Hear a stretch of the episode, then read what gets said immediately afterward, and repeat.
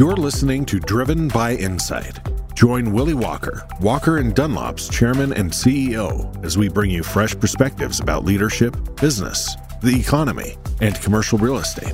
Willie hosts a diverse network of leaders as they share wisdom that cuts across industry lines. His guests are experts in their fields, from leading economists and CEOs to Harvard and Yale professors, and everything in between. Our one goal is simple providing you with unique insights, unparalleled data, and real time market analyses. Good afternoon, everyone, and welcome to another episode of the Walker Webcast. I'm hosting this discussion today from Walker and Dunlop's new headquarters in Bethesda, Maryland. And let me just say that it is so nice to be back in the office with all of my colleagues at WND. I would say, generally speaking, office is in no way dead and that the excitement and collaboration and appreciation for this new space is palpable throughout our office today. So to my guest, Keira D'Amato, spouse to Andrew, mother to Tommy and Quinn, real estate broker, cousin to Walker and Dunlop rock star Travis D'Amato, United States marathon record holder, and all around kick-ass woman. It is such a pleasure to have you with me today, Keira. I can't thank you enough for joining me. My first question to you is, where's the cowboy hat they gave you when you won Houston?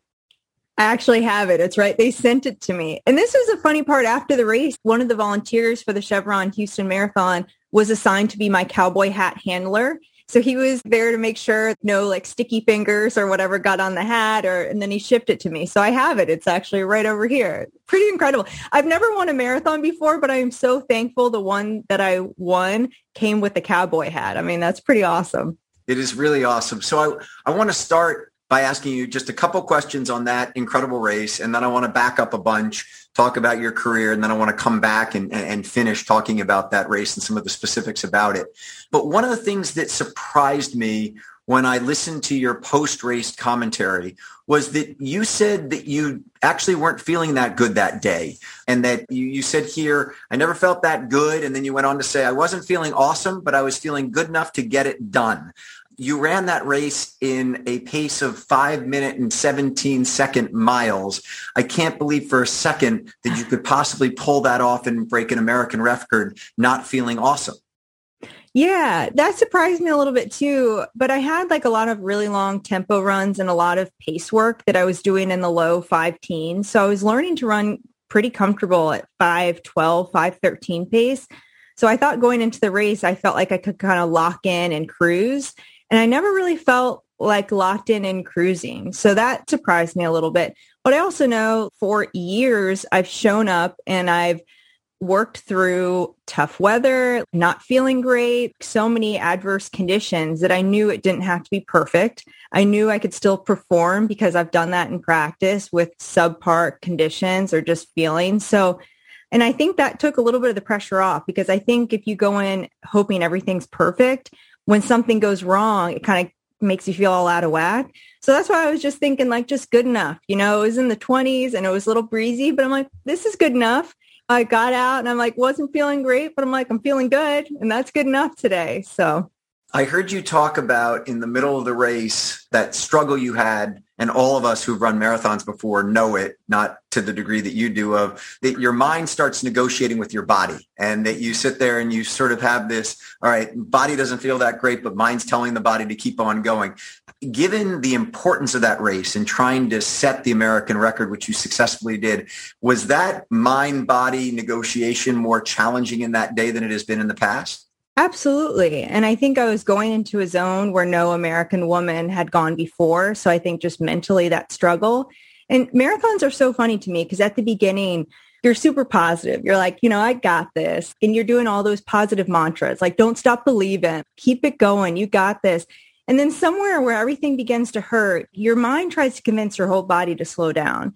And I feel like I've given into that voice before in marathons and you finish and you're like, oh, but what if I would have pushed through that? What if that wasn't my limit? What if I figured out a way just to tell that voice to like sit down and be quiet? So when that started coming up, you kind of just like you said, just you start negotiating and you figure out anything you say can say to yourself to like keep you going forward. So I mean, originally for me, I was just focusing water stop to water stop. They're about three miles apart. So that's how I was kind of just breaking down the race, just get to the next water stop at this pace. But then like you start getting into like a kind of dark place that you're like, why am I doing this? This really, really hurts. I willingly, I volunteered. I was excited about this race. What is wrong with me? And then I got into a point where I'm like, you know what? I'm going to set the American record, whether it's today or another race. I'm going to do it. But if it's not today, I'm going to have to go and put in months and months and months of more training. I'm going to have to get up early. I'm going to have to do exactly what I did to get here. And then I'm going to have to be back at this spot and figure out how to work through it. And that seems like more work than just working through it right now. So I'm just going to work through it. I'm going to finish. I'm going to get that record. And then I don't ever have to run again if I don't want to. So that was kind of the deal I made with myself, which is kind of crazy. And then you finish, you're like, that was awesome. I want to do that again. I don't know. You just, you get into a weird place. You just got to come prepared to tell your mind whatever it takes to keep moving forward one of the pacers who you ran with made a comment after the race that and and I guess he knew the Houston he's from Houston and he knew the course exceptionally well and one of the things he said that I thought was so interesting was he said I know the course well enough to find a second here and a second there. And given that Keira set the US record by 26 seconds, we basically found a second per mile. And I thought about that. And first of all, it was kind of cool that it was a second per mile over yeah. 26 miles. But I also think about that in the sense of the pressure throughout the race. And you started out really on a record pace. And then in the mm-hmm. middle miles, you fell back below that. Was there a moment that there, Keira, where you sort of said, if you don't get this thing back on track, you're not getting the American record? And was there a specific time in the race where you said, I've got to pick this back up or I'm not going to hit it? Yeah. And Calum Neff, the pacer you're referring to, he's amazing. And I credit so much of that strategy and just taking the mental burden for me in that race. But and also you were so clever to point out 26 seconds. People are like, man, you crushed that. I'm like, you know what? In a marathon, like I like slid into home plate there. Like that wasn't crushing. If, you know, I hadn't have run the tangents, it would have been game over. But the course also is a big loop. So when you're running from, I think it was about 10 miles to 18, you're running north. So you had a huge headwind there. And that was, I think, when I was struggling the most too. And we kind of predicted that's where the wind was going to be a little bit tougher. So I just kept telling myself, if I can make it to 18, where you kind of turn right and you start heading back, the wind hopefully will be at my back. So working through that, I think naturally we slowed down just a little bit because of that wind. But I think also we slowed down a little bit because they could see that I was just, you know, a step back from them. So they, you know, instead of like breaking that chain, they would kind of ease up and let me catch up and then try to pick it back up. But I also, since I wasn't feeling great, I wasn't looking at my watch and we had a, a pace car there with a big scroll on it telling us what our projected time was, our last mile. I wasn't even looking at that because I thought that that feedback just wouldn't help me because if we were too slow, I'd get frustrated. If we were too fast, I was thinking, why are we running this fast? I'm not feeling good. Let's slow down. So I was like, you know what? They know what the plan is. I trust these guys. Just like put your head down and work. So yeah, and I tell people too, I slowed down in the middle just to make it a little dramatic because I think people are like, oh man, once you slow down in your marathon, it's over. But once we turned the corner to 18 and coming back with the eight miles, we didn't really have a tailwind like we thought, but there wasn't the headwind. So that just really, we were able to pick it back up and lock into even faster pace. And I think somewhere around like 20 or 21, we hit a 514 mile, which was well under pace. And my other pacer, Celis, was like, yeah, Keira, you got this. And then I was starting, you know, once things start going your way again, you start, that kind of builds some momentum.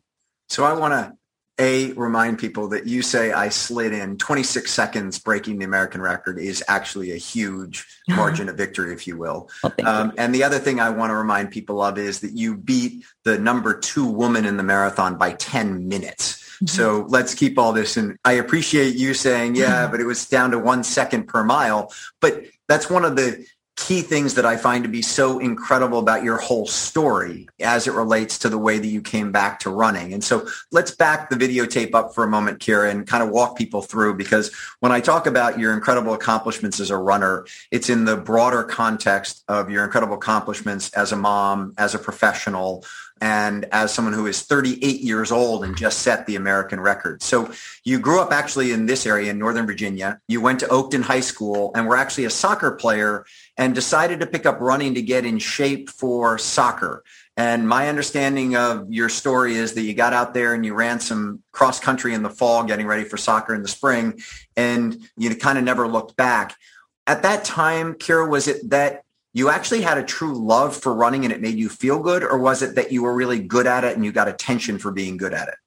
I think initially it was the attention, to be brutally honest, because running is tough. And like getting into running is really hard. And like when people come up to me and they're like, oh, I'm not a runner, and I'm like, man, I've I've been there. Like give yourself some time, be patient with yourself. It takes a little bit to build that love. It takes like weeks of running to get to the point where you don't it feels like you're floating a little bit while you're running and you get the endorphins going. But yeah, I think it was the attention. And I think I started out and I was pretty good at it. And then I found like a community of girls on the Oakton team that immediately became my best friends. I felt like I found my people and then I learned to love it. But yeah, I don't think I loved it right off the bat. So you went on to American University and you were a four-time All-American. You won, I think it's 11 Patriot League titles. At that time, you were a shorter distance. Well, for track and field, you were a longer distance runner, but in comparison to a marathon, you were a shorter distance runner. So you were doing 5,000 meters and 10,000 meters and you come out of AU having been a four-time All-American and you decide that you want to make a run to be a professional runner. And so from 2006 to 2009, you made a, a run at making running your life. Mm-hmm. Talk about that period of time because as I understand it, you had huge aspirations to be on the Olympic team and everyone thought that you were going to be on the Olympic team. Did you in that period of time, to be blunt about it, kind of put the cart before the horse? Yes and no. I think that for athletes or just people in general with goals, I think you got to dream big and see where you're going, right? So ever since I was little, the Olympics have been, and they're still a, a, dream of mine. And I think it's really healthy to have those big, outrageous goals that you're working towards. And who knows, like if you get it or if you don't, but it's going to be like a really great journey. So I think it's important to set those. But then I also had the more realistic short-term goals that I was aiming for on a daily, weekly, monthly, yearly basis as well. But it was really cool. And I think the biggest thing for me, just getting out of college and seeing that being a professional athlete is a possible career choice, that really opened my eyes to where my life would take me. And I felt like I was really following my heart and my passion at the time. And I felt really lucky to be doing something every day that I felt so passionate about. And I just, you know, I'd be out in runs and be like, wow, this is kind of my job. Not getting paid very much, you know, but, but that's okay because I'm really happy yeah, and then I had a series of injuries which pushed me out. I had to get a surgery that wasn't covered by my insurance at the time. So I was kind of forced out, which really sucked because it wasn't on my terms leaving the sport. I felt like someone else, you know, or just my body made that decision for me. It kind of stuck that that dream was taken away. I've heard you say that you were known as Keira the runner and now you're the Keira the runner who didn't run. Mm-hmm. So how did you find Keira?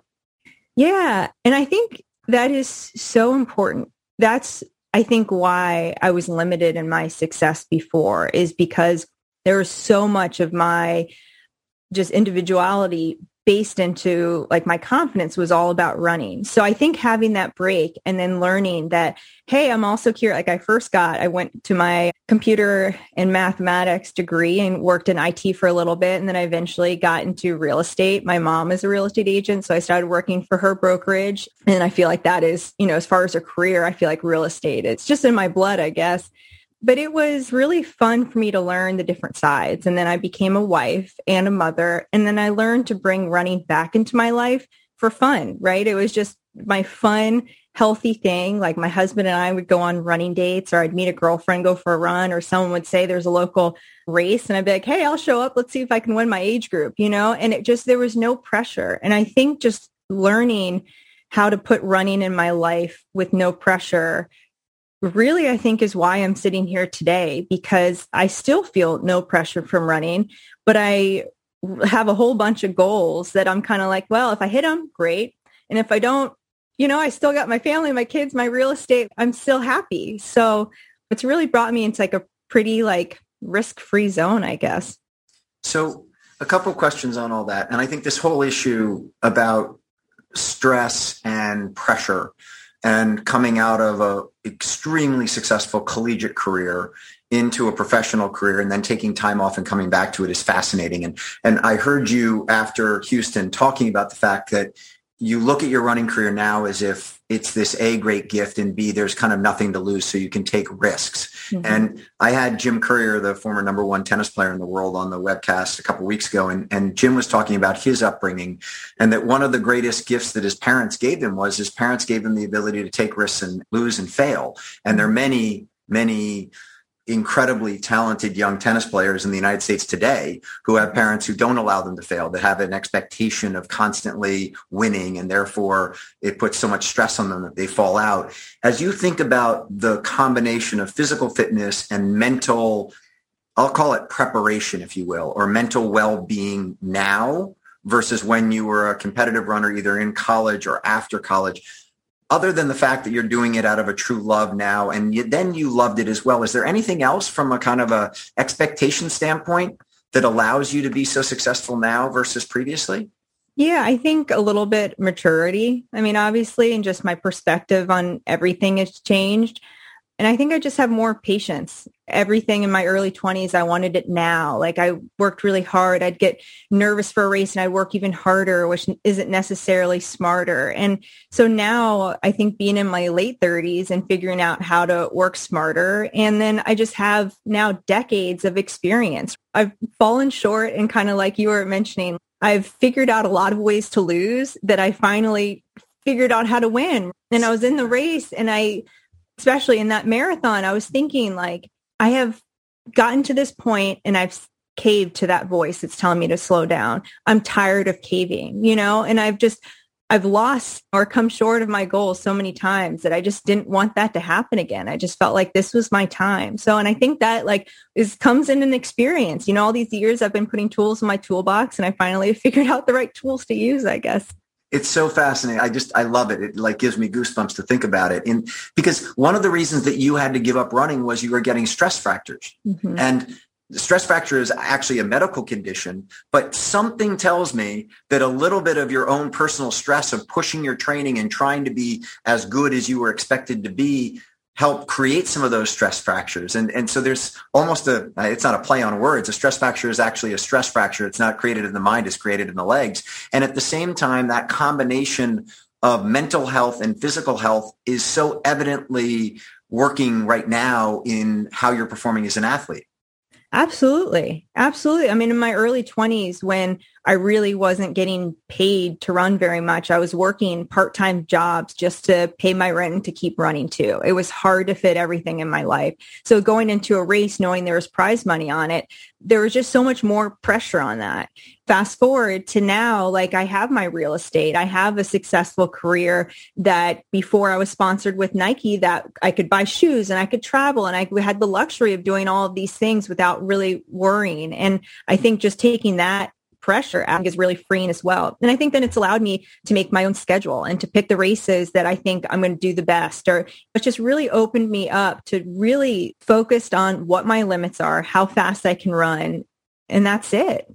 So you had a surgery to repair something called a tarsal coalition. Mm-hmm. I don't know what that surgery does, but I guess just for listeners to understand the injury that took you out of running and then having to deal with that injury today, do you still have side effects from having had that surgery and what they did to your ankle? No, but I still am really so the tarsal coalition, I think there was two bones that were connected where they shouldn't have been. And I think I was just born that way. And I am not a doctor or a scientist and this is not the medical terminology, but because there wasn't that release there, it was putting extra pressure on other bones in my foot. So it was breaking other bones around it. So they had to go in and separate those bones. And since then, I didn't know if I'd ever be able to run at this level. But once I got that surgery, I thought, well, at least I can run again. You know, let's just run for fun. It's been in the back of my mind my whole time. It's like, how long is my ankle going to hold up? I've never had any issues since, but I also do a lot of exercises. I do a lot of like toe yoga and ankle drills and stuff just to make sure that that foot is strong enough to like handle like my load. toe yoga. I don't think, I don't think we're going to get anyone. I don't think we're going to get anyone listening to this yoga. start doing toe yoga. I think that's a, definitely a rehab exercise. Only someone who's had what you have is asked to do. So exactly. what I understand you did as it parts as it relates to getting back to running was that you'd had your sons Tommy and Quinn you wanted to lose some pounds that you'd put on while while having children and you went out to start running again. I find that to be fascinating because it is such a normal thing to do. You had this amazing running career, but you've stepped off that track. You've gotten married, by the way, to a track star from the Air Force Academy. So let's not forget that your kids are getting amazing genes from both you and your husband, Anthony. And then you just say, let me go start doing it. And here you said that your first run, you couldn't go for more than three minutes. Come on. Yeah, my, my first run back, I felt like I was running on a different planet, that gravity was like 20 times what was on Earth, just because coming back after pregnancy, like I was still a lot heavier and just everything shifted. So just nothing felt normal. So I was like, just run three minutes. And I made it to maybe a minute, maybe 90 seconds. And I just stopped. I'm like, I can't go any further. So I, I walked home and I was feeling down, but I'm like, you know what? I'll try again tomorrow. Like today I didn't do it, but I'll try again tomorrow. We'll see. And eventually I made it that and just kept building. But I think also that's just why I love running and why I think it's so beautiful is like your why am I doing this can evolve throughout your whole life. And I think like in high school, it was to prove to the soccer coach and to build confidence. And I was a little shy. So to find that community and then fast forward into my 30s, I was running for health reasons. And then my husband, Anthony, was deployed with the military for a while and I have so much help from family nearby, like with the kids, but that was really tough for me. Like I was really lonely. My partner in crime was gone. So I filled that void with running. And we kind of joke that if he hadn't deployed, I may not be here, but it's kind of true because, you know, I'd put the kids down at like six or 6.30. They were like zero and one and I'd get on the treadmill, you know, I'm like, well, what else am I going to do? I'll just get on the treadmill or, and then it was chaotic. So I needed a little space to myself. So I'd get a babysitter to come over and I didn't want 10 minutes, 20 minutes to myself. I'm like, hey, I'm going to try running for like an hour and a half. That's the kind of like space I need right now where I could just listen to my podcast or my music. And I just felt like I had a little more control over it. In high school, I started getting that feedback of just seeing the progress. And that's when it started getting a little bit more exciting as I just became obsessed with trying to hit maybe I can run this many miles in a week, or maybe I can eventually I gifted a marathon entry to my husband for Christmas, which is like a thoughtful gift because marathon entries are expensive, but then also like kind of the worst gift ever because then he had to train. And then I felt bad. So I was like, okay, I'll tell you what, I'll do it too. But that's where it like all started. And I did that marathon and I ran the whole way. That was the Shamrock in 2017. That was uh, 314, right? Absolutely. Yeah. Yeah. That's one. And I qualified for Boston. I couldn't believe I qualified for Boston because when everyone finds out you're a runner, they ask like, what's your mile time? Have you run Boston Marathon? Those are like the two biggest runner questions. So I qualified for Boston and then that just kept going. I was like, well, if I can run 314, can I break three? And then I did that and was two minutes off the Olympic trials qualifier. And I was like, maybe I could qualify. Wouldn't that be crazy? Some mom realtor in her 30s qualifying for the Olympic trials. And then I qualified and I was like, well, I'm going to be there, I might as well like really show up. Like, let's see if I can really race and like just see what I can do. Maybe I can make a team. That would be nuts. Everything just snowballed. And it wasn't like I set on this journey to think, okay, I'm going to be the American record holder. It was just like step by step. And I kept saying, what's next? What's the next goal? Like, what's the next? Like, check, let's keep going. So. So after running Boston and you kind of set your sights on getting to the U.S. trials, you got back together with your coach, Scott Raczko, who had been your coach at DC Elite. Mm-hmm. Um, talk for a moment about that transition for all practical purposes being an amateur doing your own training and then getting back with a professional coach as good and as focused as Scott? That was the smartest thing I think I could have ever done because it's really hard to train yourself. Just internally, I think it's really hard. You kind of need an outside perspective to help. And then also, I don't know, compared to what my coach, Scott Raczko, knows, I know so little about running compared to him. So I think it was really smart that he put our training into like a very intentional way. And when I asked him to be my coach, he's like, well, are you going to listen? I'm like, well, well, mostly if it's fun, then I'll listen. Yeah, that's fine. So I think we were on the same page that we're going to work hard, but this is going to be really fun. And I appreciate that he's allowed me to jump into like fun local races or just even for workouts, just jumping in. He's just a phenomenal coach. And I think he thinks about marathon training differently than a lot of people in the US do. I think a lot of people are extremely high mileage, long runs and a lot of pounding. And for me, I work a lot on speed too. So those long runs and all that is there, but I do a lot of speed work to make sure that that marathon face is going to feel pretty relaxed. So I know that 256 in Boston in 2018 was I don't want to call it wind enabled. It was wind detriment and in the sense it was terrible weather. And so it was a tough day to post a really good time. But from that Boston time to working with Scott, you then go run Berlin in 234. Mm-hmm. And as I told you previously, when I took my marathon time from 245 to 236 and took nine minutes off of it, I thought I had cured cancer. I mean, I worked so hard to try and find those nine minutes between one Boston Marathon and the next to get there.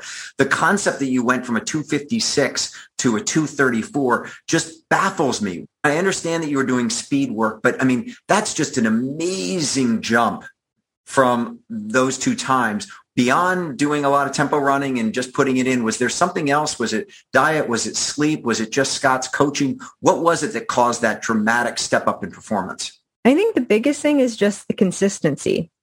I wasn't injured. I never really got sick. And i think leading into the trials i thought about the last two years. So this was in february of 2020 in the last two years i don't think i had to take one unplanned day off and that's just consistent training. And I think when you add all that consistency together, something really special happens. Mm-hmm. So I think that's probably the most important thing. But then, you know, when I approached Scott, he said that he'd coach me, but I need to do X, Y, Z. I'm like, whoa, whoa, whoa, this is fun. All I want to do is run. And then every like few months, he would trick me into adding something new into my training to just use different muscles or to strengthen something different. And he ever so slightly, because when you look at everything I do now, it's just crazy. And I tell him like, how'd you trick me into doing this? I told you all I wanted to do is run. I don't want to stretch. I don't want to, but we slowly have built it all in. And I've learned why it's so important to be doing all of those things too. So I think he does a really great job stimulating me. I also think that coming from a place in 2018 when I ran Boston, I had, you know, a one year old, one and a half you know, it takes a while for your body to get back and just build up. And I didn't have like a big base training. So for the 2017 to 2020, I consider like a big like base training time for me. But then I think also just I'm naturally talented at running, you know, and back in high school and college and being a miler, I think I naturally have some leg speed, which I think has really helped me get all those the marathon time down. Yeah. And I think we've just progressed slowly. You know, we haven't rushed it. We've been really patient, which I think is like the secret sauce to marathon training is just being patient. If you put it all in too fast, like you can get injured or get sick or something, you can get burnt out. And for me, like he was just really patient in developing me. So I don't know. I just think Scott Raczko is just an incredible coach. And I think uh, I work pretty hard. So you talked about Berlin in February of 2020. So that's just pre-pandemic. Mm-hmm. Um, there was a great article in the Wall Street Journal a couple weeks ago called How I Outran the Pandemic Doldrums by a guy named Mark Naida. And in it, he said, according to Run Repeat, 29% of all runners worldwide started running during the pandemic. So we're seeing this great renaissance of running during the pandemic. And there were some really interesting things that he talked about in there of some person who literally ran a marathon on a 28 foot balcony in their Berlin apartment. I don't know that you saw that, Keira. Yeah. You ran a 1504 5,000 meters during the pandemic and took a full minute off of your own PR that you'd done 15 years previously. So talk about that of just kind of going out and banging out a, a 1504 5000 meter during the pandemic on your own and just said, why not? Let's go see what we can do and taking a minute off your previous PR. Do you know how good it feels to like beat your college self? Like that feels so good. But oh yeah, that, that was a cool. But you know, when the pandemic shut the world down, in my head, I'm like, well, running's not canceled. And while everything else was slowing down, everyone was locking down. Running is a really like safe sport you can do on your own time. And and I just like put the pedal to the metal, you know, like I'm in my late 30s. I don't know how long my body is going to handle this. I think I'm doing it smart and building on the right way. So I think I definitely have years ahead of me. But I kind of was like, well, I'm not going to stop. Like my goal is to find my limits and I can still do that even though there's not races or there's not train groups or whatever. I'm going to still just keep the pedal to the metal. So we were training really hard and I find it a huge blessing for me in COVID with just having those goals still and working towards things. I think that it kept me really sane in an otherwise very chaotic time. And then we just set up a little time trial on the track and my buddy had a camera. So I'm like, hey, you want to come film this just so I have like proof of what's going to happen? I had no idea really what I'd run that day. But that was crazy because I thought I was capable of running that time, but I didn't really stop to think of what that time meant. So that time, that's the Olympic standards 5K for the world. It was, I think, like a top five time in the world ever for women over 35. And here I was kind of just in this little, like it was 6 a.m. a high school track up my street. So that was really cool. And that also went viral. So then I think that's when I started popping up on people's radar because the headline is always like, mom realtor runs fast, you know? So people, it always like kind of confuses people. But that was the start of a really like incredible 2020 for me. And then I put on my own 10 mile race. You and did your up dog. You, you did your up dog and you ran up What's up, dog, Willie? What's up, dog? What's up, dog? Yeah, that's the cool thing about putting your own race on is you get to pick the name. So I'm like, well, if I'm going to pick it, I'm going to make it the up dog race.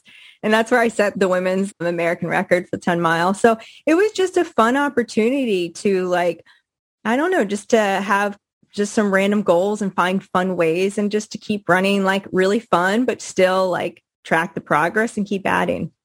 So you set the American record on the 10 mile at the up dog. And by the way, just as one quick anecdote on it, you're on the coordinating committee for the Cherry Blossom, which I've run plenty of times. And I ran the Army 10 miler a number of years ago. I came across the finish line and I was with my buddy who I ran it with and we're sitting there and all of a sudden Joan Benoit Samuelson comes across the finish line. And so we're still in the chutes coming out of it. And I, Joan Benoit Samuelson was competing in Boston back when I ran Boston and she's a star. And so I went over to say hi to her and she totally dissed me, Keira. And I'm sitting here and I'm like, I just beat you in the Army 10 miler and you're not even giving me any credit to just say hi. You know maybe that's why, because Joan is a competitor, man. Yeah, I think that's probably She's like it. the nicest like, I don't like I've met her a few times. Yeah. But that is so funny. She's like, man, never again. She has her eyes on you, Willie. Exactly. She it totally dissed me. I was like, you could have at least like I walked up and said, I'm such a huge fan. She was like, I don't want to talk to you. But anyway, oh man. um, oh, that's so- you set the American record and then you go pro. And I love, love, love reading about you signing your Nike contract. And by the way, boy, is Nike ever, I mean, did they ever get it right by signing you up? I mean, they're obviously sitting there saying she's got potential and whatever, but the story that's come together around Houston and mom and realtor and now American record holder is just, I mean, it's a dream come true from a marketing standpoint. But go back to signing up with Nike in February because you went pro again. I mean, like you were pro once, then you were retire. Just talk me through like the conversations of talking to Portland or it's not in Portland. Where's their headquarters? Just outside. Yeah, no, it's in Portland. Yeah, Yeah. in Beaverton, isn't it? Be- Yeah, It's not. Be- yeah, Beaverton, yeah. Beaverton. But talking to Beaverton and signing up, just the excitement and euphoria of being a sponsored athlete at 38 years old. You may have actually been 37 then, but uh, the bottom line is a mom of two, a full-time job, and now all of a sudden you're back to being sponsored by the biggest brand on earth. Yeah, I think initially I was hesitant towards sponsorship because everything's working, right? Like, why would I rock the boat? Like, for whatever reason, I felt very powerful that it was an unsponsored athlete doing it my way, setting my own goals. Like, I don't know, I keep saying this, but sticking it to the man, I felt like I was sticking it to the system a little bit that you don't need a sponsor to be able to run fast, you know, and people feel like they're pigeoned or whatever into this one path. I didn't want that really to be me. But when Nike approached, and I've been running, I was running in Nike shoes for a decade and I wasn't getting injured. I was feeling really healthy. I just loved Nike shoes. But when they approached, they're like, listen, we don't want you to move. You don't have to change your coach. You don't have to do anything differently. Like we want you to keep being you. We love that you're a realtor. We think like you found a really great balance to your life, which is why you're having this success. And we just want to support you. And so I was like, oh yeah, this sounds awesome. Yeah. I mean, I run in Nike shoes. I love their gear and uh, it's been really awesome to be part of that Nike family now. So that's, I'm really appreciative of their support and now just there are definitely perks of being a sponsored athlete. So it's been kind of fun. So I'm sure a lot of people listening want to know which shoe you run in. I think you train in the Zoom Fly and you race in the Vaporfly Next Percent. What's the difference between the two shoes? Yeah, so the Nike Zoom Fly is like the training version of the Vaporfly and Alphafly. So it's a trainer shoe. It's a little bit heavier, but there is a plate in it. So you're feeling a little bit of that ride similar to the Vaporfly. So I love, love that training shoe. I've been testing out some other shoes recently too to see if I can kind of alternate some different shoes or whatever for my training runs. And I'm really excited about some of the ones I've been trying. But, and then for like track workouts, I do the Vaporfly and like anything shorter, like half marathon and shorter, that's a shoe that I'll race in. It feels like super responsive. Like you just, I don't know, you just cadence just feels so good and so smooth. And then for the Chevron Houston Marathon, I actually raced an Alphafly, which is similar to the Vaporfly that with the plate, but it's just a little softer and it's built for marathons. And especially with Houston being on cement rather than pavement, which is a little bit tougher, I wanted a shoe that maybe was absorbing a little bit more of that and keeping my legs a little fresher. And the shoe works great. I love the shoe. So yeah, I think going forward, probably marathons, I'll be Alphafly. And then anything shorter than marathon, I'll go to Vaporfly. And then training is flexible. I've done a lot of like some of my long runs in Alpha or Vapor to so I can recover quicker, which is a really great thing of just how technology and shoes have advanced. Who Joan Benoit didn't have when she was running, but I think that's really helped me be able to like load the miles on and recover quicker. And as post race, Monday morning, you're on the Today Show. Good Morning America, I guess it was. Um, the Today Show, yeah, it was the Today, today Show. It was yeah. Today Show, all right. I mean, I can only imagine that Nike's sitting there going, man, oh man, now we've really got a storyline here. We can really promote this. Has the last two weeks been filled with a lot of discussions with Nike about everything from shoes to promotions and things of that nature? Or has it been pretty much kind of how it was beforehand? Yeah, a little bit of both. They sent like a whole big team out to Houston and I was going to meet with them afterwards just to give them feedback on shoes and hear like, you know, the new things coming out and apparel. And that was awesome. They brought so many donuts. We had like a little celebration there. So that was really fun. Just, just chat with them. Donuts. And, That's what we all ought to aspire to when we turn pro is that we get donuts from donuts, like, man. Uh, and they were know. like donuts with bacon and cereal. it was like just some really crazy, outrageous donuts, which was awesome. Oreos. There was one ones with just stacks of Oreos on the donuts. Yeah. And then so I really appreciate because they do a lot of behind the scenes work and then they'll kind of fill me in. So I'll be doing a chat with I think three to 500 of their employees in the next like week or two. And they're kind of coming up with some other marketing initiatives. They have a couple really cool programs that they want me to help out with in the coming days. So I love that, man, because I just feel like running has given so much to me that's important so much, like down to my core, to like give back through running and to have some sort of a platform to stand on and be able to support others finding this passion or just like in the community. It's really important for me to be involved and just especially with like kids young age like getting in and finding running and it's just a really special thing. So it's i really love the opportunities just to be able to like reach out and connect with people. I love some of your social media posts. The day that you signed with Nike, you wrote, I turned pro dude. And I was just curious. I was just curious, who's dude? Who are you, I don't know. who are you referring to on dude? I have no idea. I say dude all the time and people are like, yeah, you clearly were born in like the 80s or whatever because that was like an 80s or 90s term that I just never really grew out of. But I'll call like my son dude or my husband dude. I call people dude all the time and they're like, what? It just confuses people. I don't know. I just love that word though. I think it's just a good filler for me when I don't know what else to say. And on a lot of your Strava posts, you put awesome, awesome like limericks and jokes on your run. So you go out for some casual run, you come back with this wonderful title to it. That's a really funny. Where'd you come up with writing that on your Strava posts? Well, it started as I got the jokes from like the popsicle sticks that my kids were eating, you know, where you get like a joke at the end and you have to eat the popsicle stick to find what the answer is. So they started from there. And then I just started like remembering I have probably one of the worst memories in the world, but somehow I hear a joke and it's just stored up in my brain. I think that's taking up all the storage instead of like the important, like ask me what I have for breakfast. I have no idea, but ask me a joke I heard in fourth grade and I can tell it to you. So that's just maybe how my mind works. And then so I just started putting that into Strava And I did it enough that when I stopped and people were like, hey, boo, morning run's not a joke. And I was like, okay, the people are liking this. They're playing into my, so then I just like, I kept it going. At one point I tried to switch to like something else and people like, get back to the jokes, get back to what you're good at. So yeah, I just put jokes, but it's also like, you know, when you're searching through Strava, which I absolutely love Strava, and I think it's a really cool way to connect with the running community and support others, give them the kudos it can kind of be a little like dull. So I'm like, you know what? If they get like a little laugh from like my weird little post in there, then I'm doing a good job. It's super fun to see. I, when you think about all that it's taken for you to get back to where you are, and now at this level, I was asking Courier actually in hindsight on his career where he'd run four tournaments. He won French twice. He'd won Australian twice. And at that moment, he was the number one tennis player in the world. And if he'd looked back, that was 1993. January of 93 was his Australian Open. And he, he was a pro tennis player for the next seven years, but that was the pinnacle of his career. Mm-hmm. Here you are, 38, mother of two, full-time career outside of running. And now all of a sudden, you're not only the American record holder in the marathon, but now the expectations are building. It's mm-hmm. is she going to go to the Olympics? Is she going to run the marathon in the Olympics? I was also surprised that you're still thinking about running shorter distances of the 5,000 meters and 10,000 meters. So two questions there. How does it feel with the expectations being built for you again? And then the second thing is I do want to get to that 5,000 meter and 10,000 meter, and whether you're actually going to continue to train to try and run at the Olympics at that distance.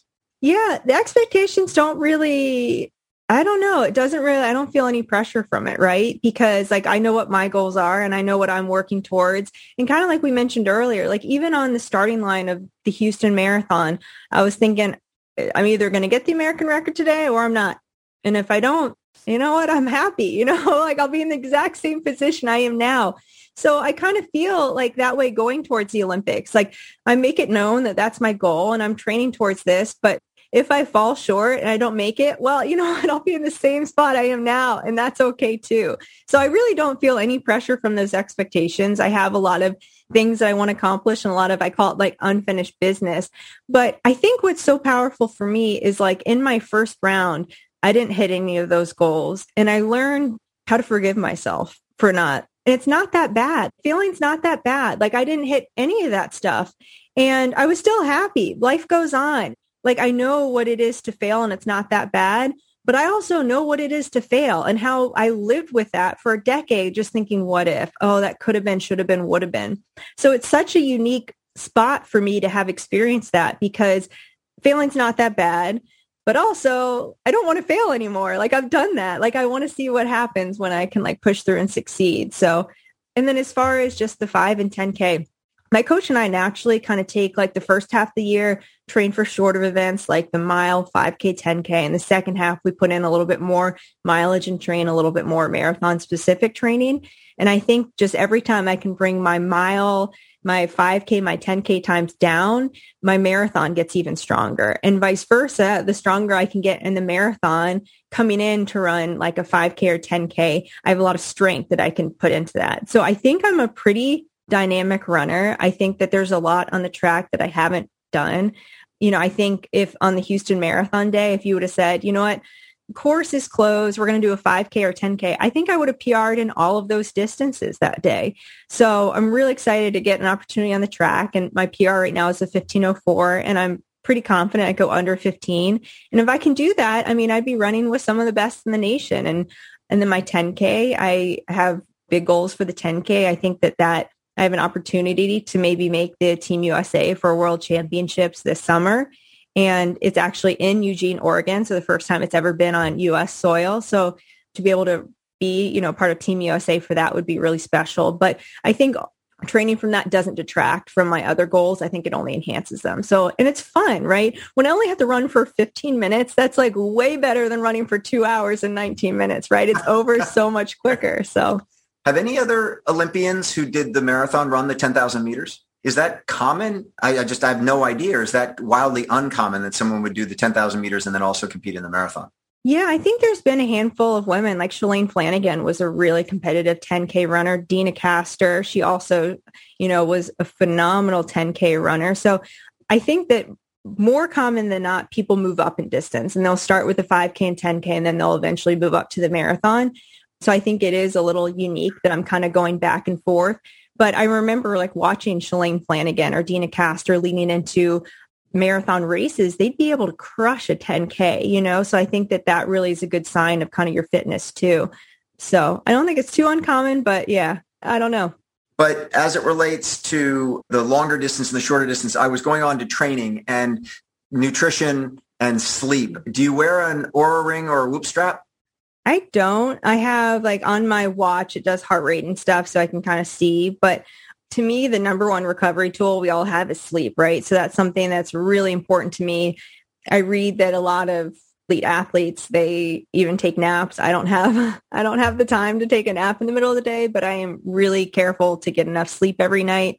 And then as far as nutrition, like with marathon, you just burn through so much. So I'm really, really careful that I'm eating enough and getting enough of what my body needs. I've worked with InsideTracker, which has helped let me know my biomarkers and what's lacking. And so I can kind of tailor my like meals and everything that way. But that's a big piece of the puzzle too, because if you don't have the energy, you're not going to be able to add to your load.